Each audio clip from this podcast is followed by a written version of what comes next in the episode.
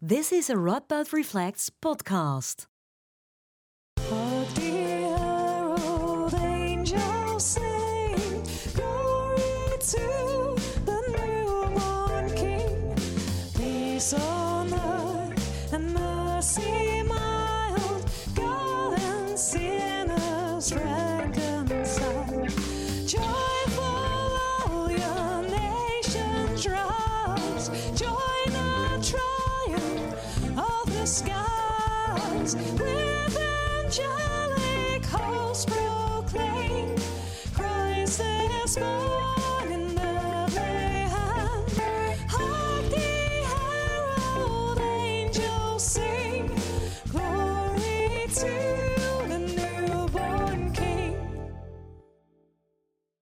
Hey Lisbeth, are you already preparing for Christmas? Well, actually, yes. Yesterday, I've taken our boxes from the attic and wrapped the whole nativity scene.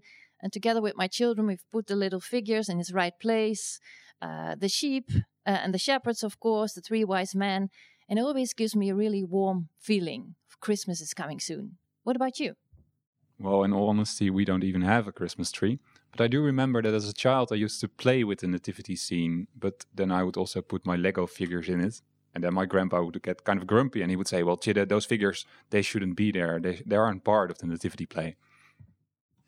yeah, that's really funny because, well, if you come to think of it, this whole nativity story, of course, it's so old, um, and all those those figures that we take for granted, uh, the three wise men and their camels, uh, the shepherds and the sheep, the angels, how do we know that they actually were there? I honestly do, do not know, but I think it's worthwhile to find out what the origins of the nativity story are. So let's see whether we can do that.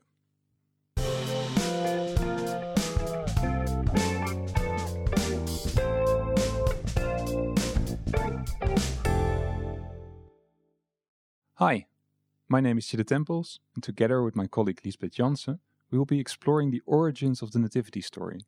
We'll be doing so together with Oxford theologian John Barton, who knows a lot about, about the Bible, and we asked him everything we always wanted to know about the origins of Christmas. So, Lisbeth, I just got off the phone with John Barton. There were many things I asked him, and there were many, many answers, but I was wondering whether there was one specific element you were most keen to know about. Well, what always fascinates me is the fact that we think that the nativity story is somehow coherent. There's one story. But if you go and look in the Bible, you will see that uh, there are at least two different stories, and then two of the Gospels, they don't even mention the birth of Christ. So, how come? Well, that's just one of the things I asked him, so let's listen to that. Well, the differences are very large. Um, the Gospel of Mark, which is almost certainly the first Gospel to have been written, doesn't have a nativity story at all. It starts with Jesus being baptized by John the Baptist as, a, as an adult. Um, and the Gospel of John doesn't have a nativity story either. Uh, it talks about the incarnation of the Word of God at the beginning. In the beginning was the Word. And it doesn't have any story of Jesus' birth at all. And indeed, there's no other reference to the birth of Jesus in the New Testament, apart from Paul's letter to the Galatians, which simply says that God sent his son born of a woman, but gives no more details. So all the nativity stories we have are in either Matthew or Luke. And in Matthew, we have the impression that Jesus and Mary, Jesus and uh, jo- Mary and Joseph live in Bethlehem. Um, after the birth and after the wise men have come to visit, they flee to Egypt. Then they come back, but they're warned in a dream not to go back to Bethlehem, so they go to Nazareth and settle down there.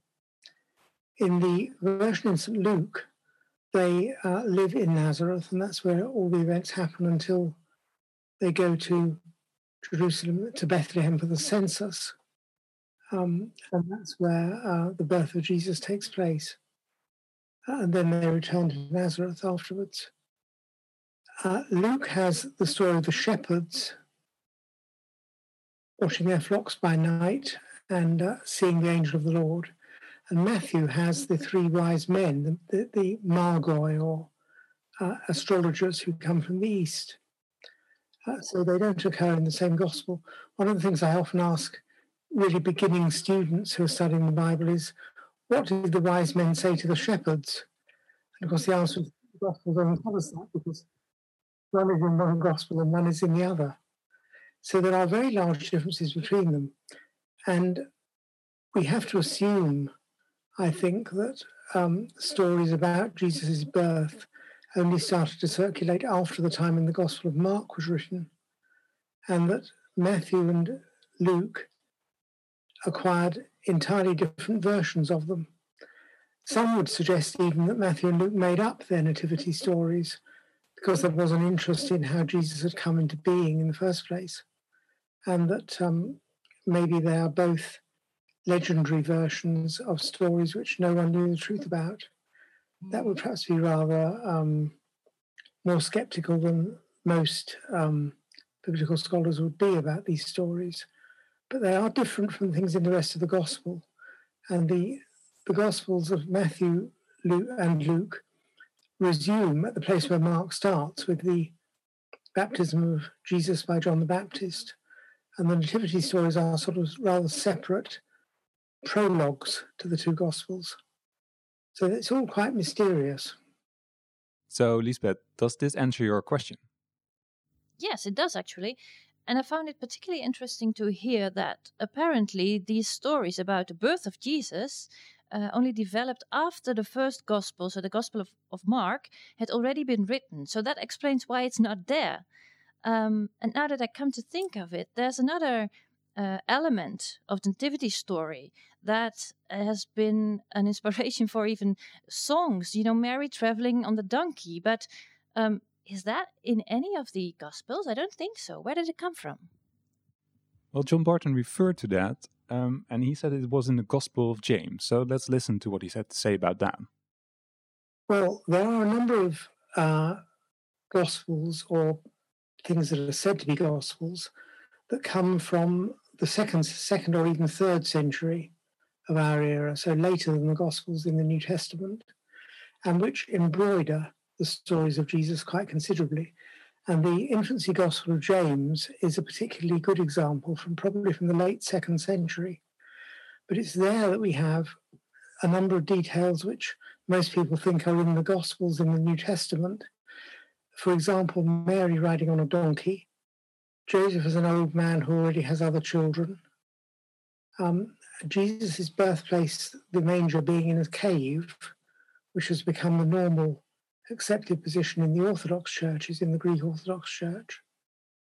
Um, a number of other details which we all know, on the, on the ox and the ass in the in the stable, um, and we all know those things from um, the Nativity story, but they're not actually in the New Testament.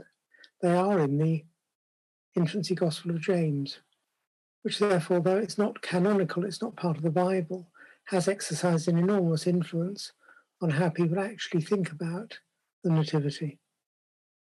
So, John Barton just told us that there are various crucial elements that I thought were part and parcel of the Nativity story, that they are in fact not from the Bible, but from different kinds of Gospels that are not in the Bible as we know it.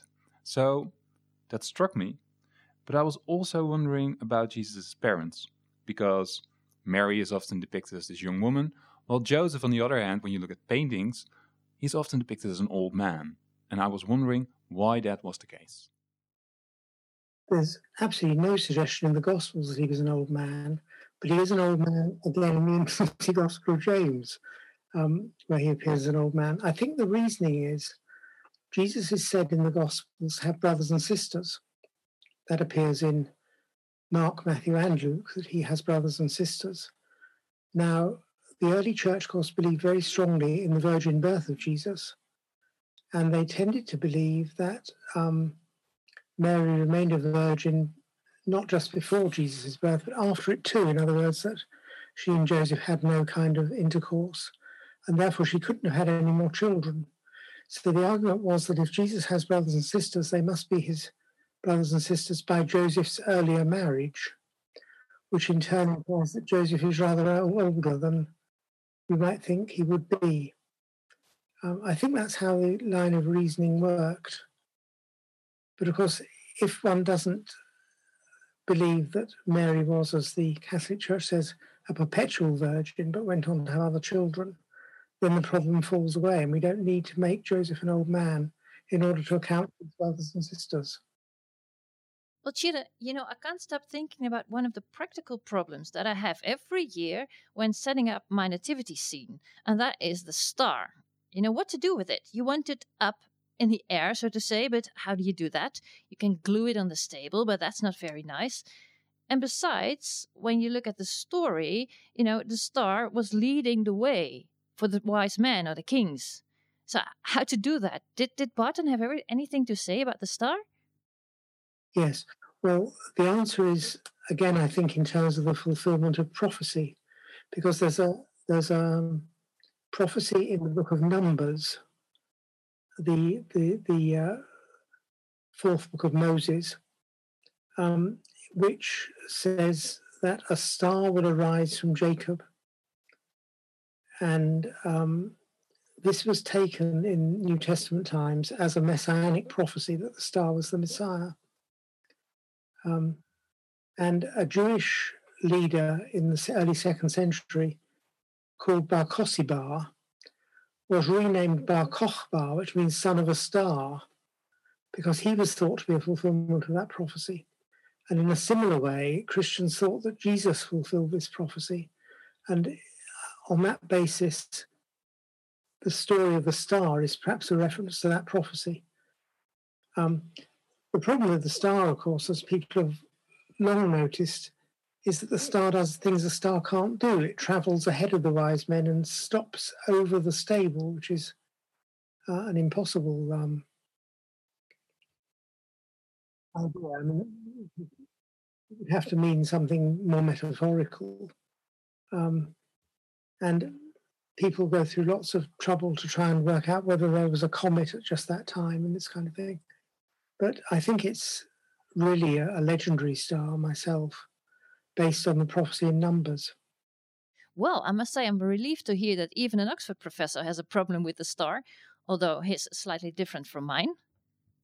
What I was wondering in re- regard to the star is, of course, that the star was being chased or being followed by three kings, but they're often referred to well as kings, and then they are referred to as wise men, and then they are referred to as mages, and they are supposed to come from the east. So that still raises a lot of questions about who were these guys. It is a reference to the to the prophecy about the kings, though actually Matthew doesn't identify them as kings, but just as magoi, um, mages, possibly astrologers. Um, so it doesn't correspond exactly with the prophecy it's meant to fulfill. But I think prophecy is the source of um,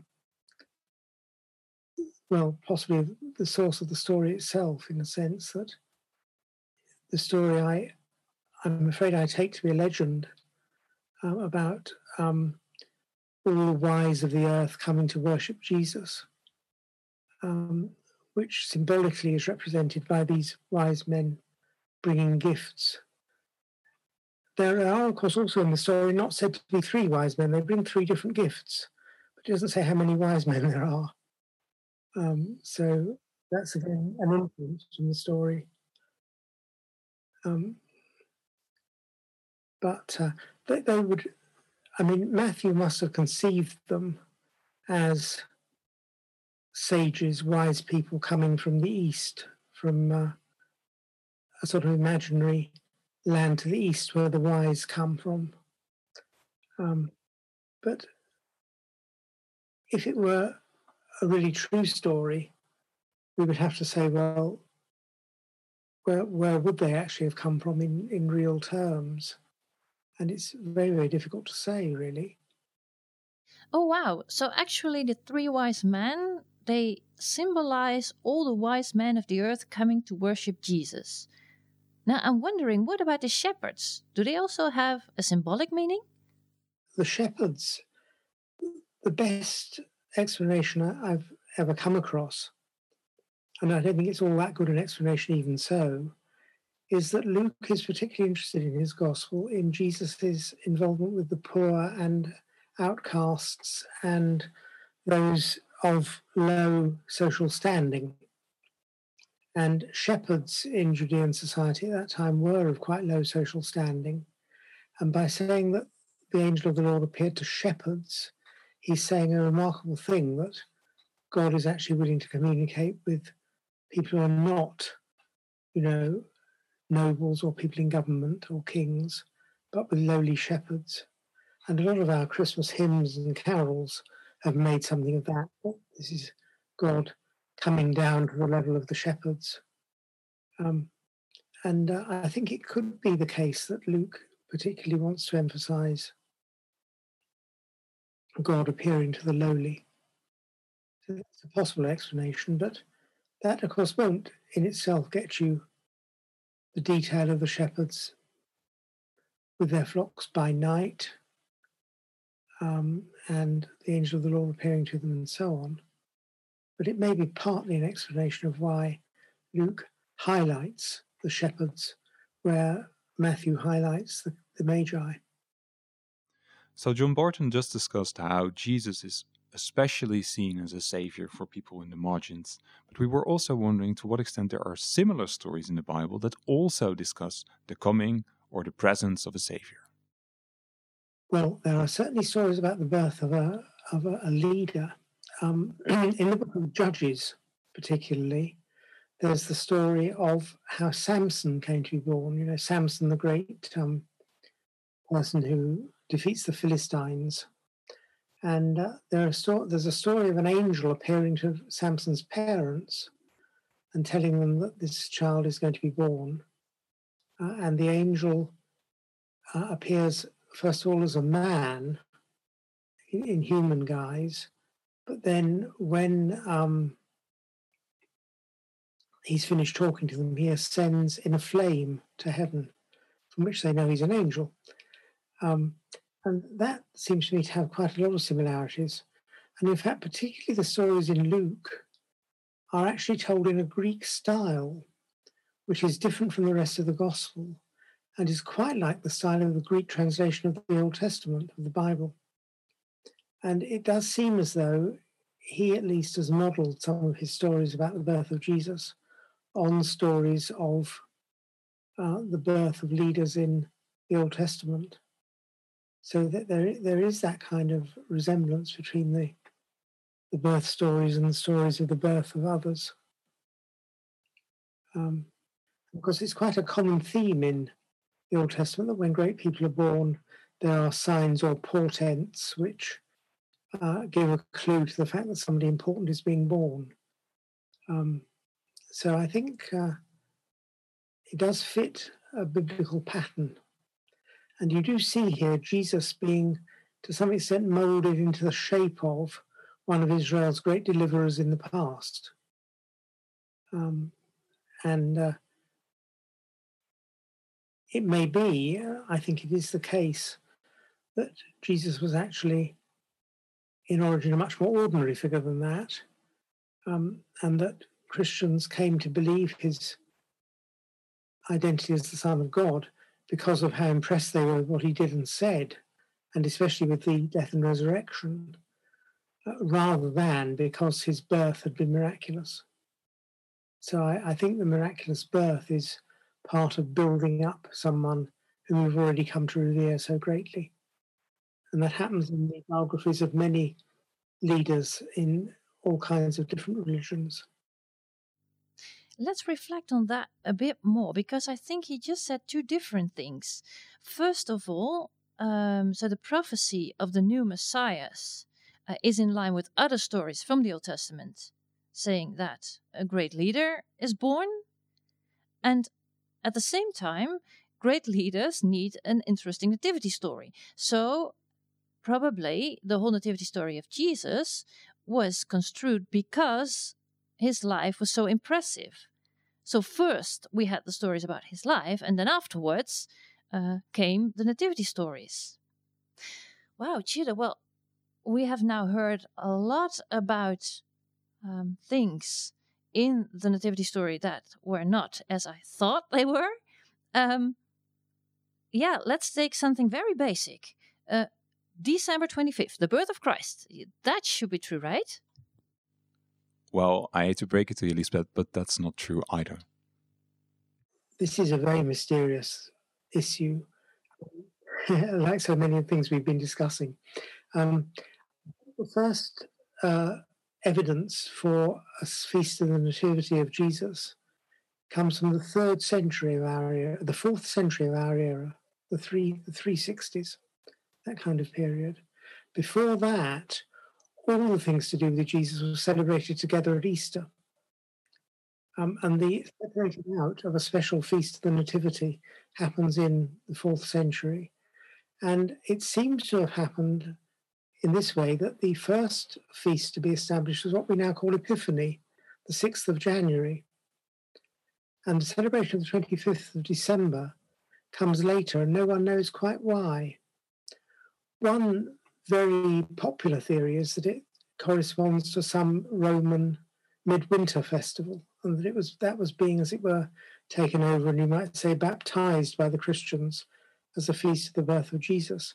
But I think that theory is now largely discarded by those who studied this. Um, so no one quite knows why the 25th of December was eventually fixed on. But what is the case is that Epiphany is the older feast, and that was adopted also in the West. Uh, in the East, it remains the major festival of the incarnation of Jesus, the 6th of January. Um, though Eastern churches also borrowed the 25th of December from the Western churches. So, in origin, one is an Eastern, one a Western feast, but the 25th of December has uh, predominated in the West since certainly the Middle Ages as the major festival, and Epiphany is a rather slightly less important one, but it's the opposite way around in the churches of the East. So, but how either date was fixed on is, I think, to be honest, entirely mysterious. So Christmas is being celebrated all over the world. And the final question we asked John Barton is why this is the case? Why are people celebrating Christmas? Well, I think the way I've been approaching it is very much historically to try and say, why did people start to get interested in the Nativity of Jesus? And the answer, of course, is because of what he turned into. I mean, because of what he became as an adult. And they wouldn't have had any interest in either finding out or inventing stories about how Jesus came to be born had Jesus not already been a very central, important figure for them.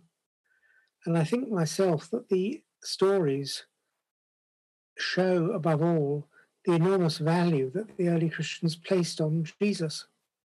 And they did so because of the kind of character he had, which shines through in all Gospels, uh, of all the sort of things that have now become commonplace as descriptions of him, but which were remarkable at the time his care for the downtrodden and needy and poor, and also his, um, his emphasis on a particular benign set of human values in pursuit of which he was actually prepared to go to his death.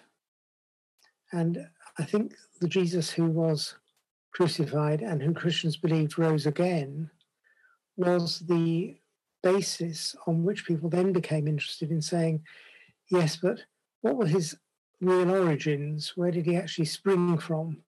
And then we get the stories about the birth. So my my own feeling is that the stories we read at Christmas are important because they point us to Jesus the man rather than the baby lying in the manger. So that's the very last question we posed to John Barton, and we are very happy that he was willing to share his knowledge and ideas with us.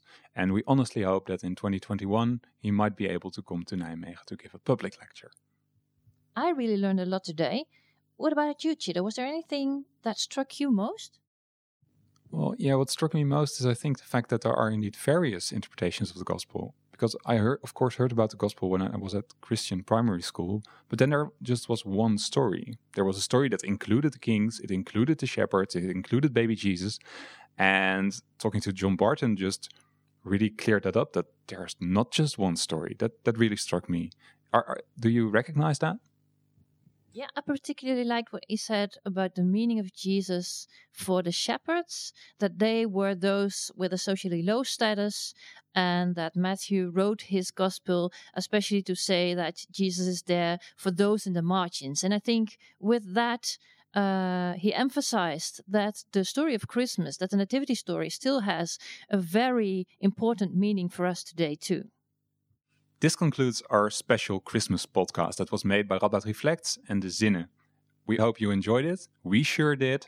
And did you notice that at the start of the podcast you heard a jingle? The jingle was made by Sanne Groen and our colleagues Dave Willems and Marc Slors. You will hear them again at the end of this podcast, but not before Lisbeth and I have wished you a very Merry Christmas. Thank you for listening, and we hope to see you again in 2021.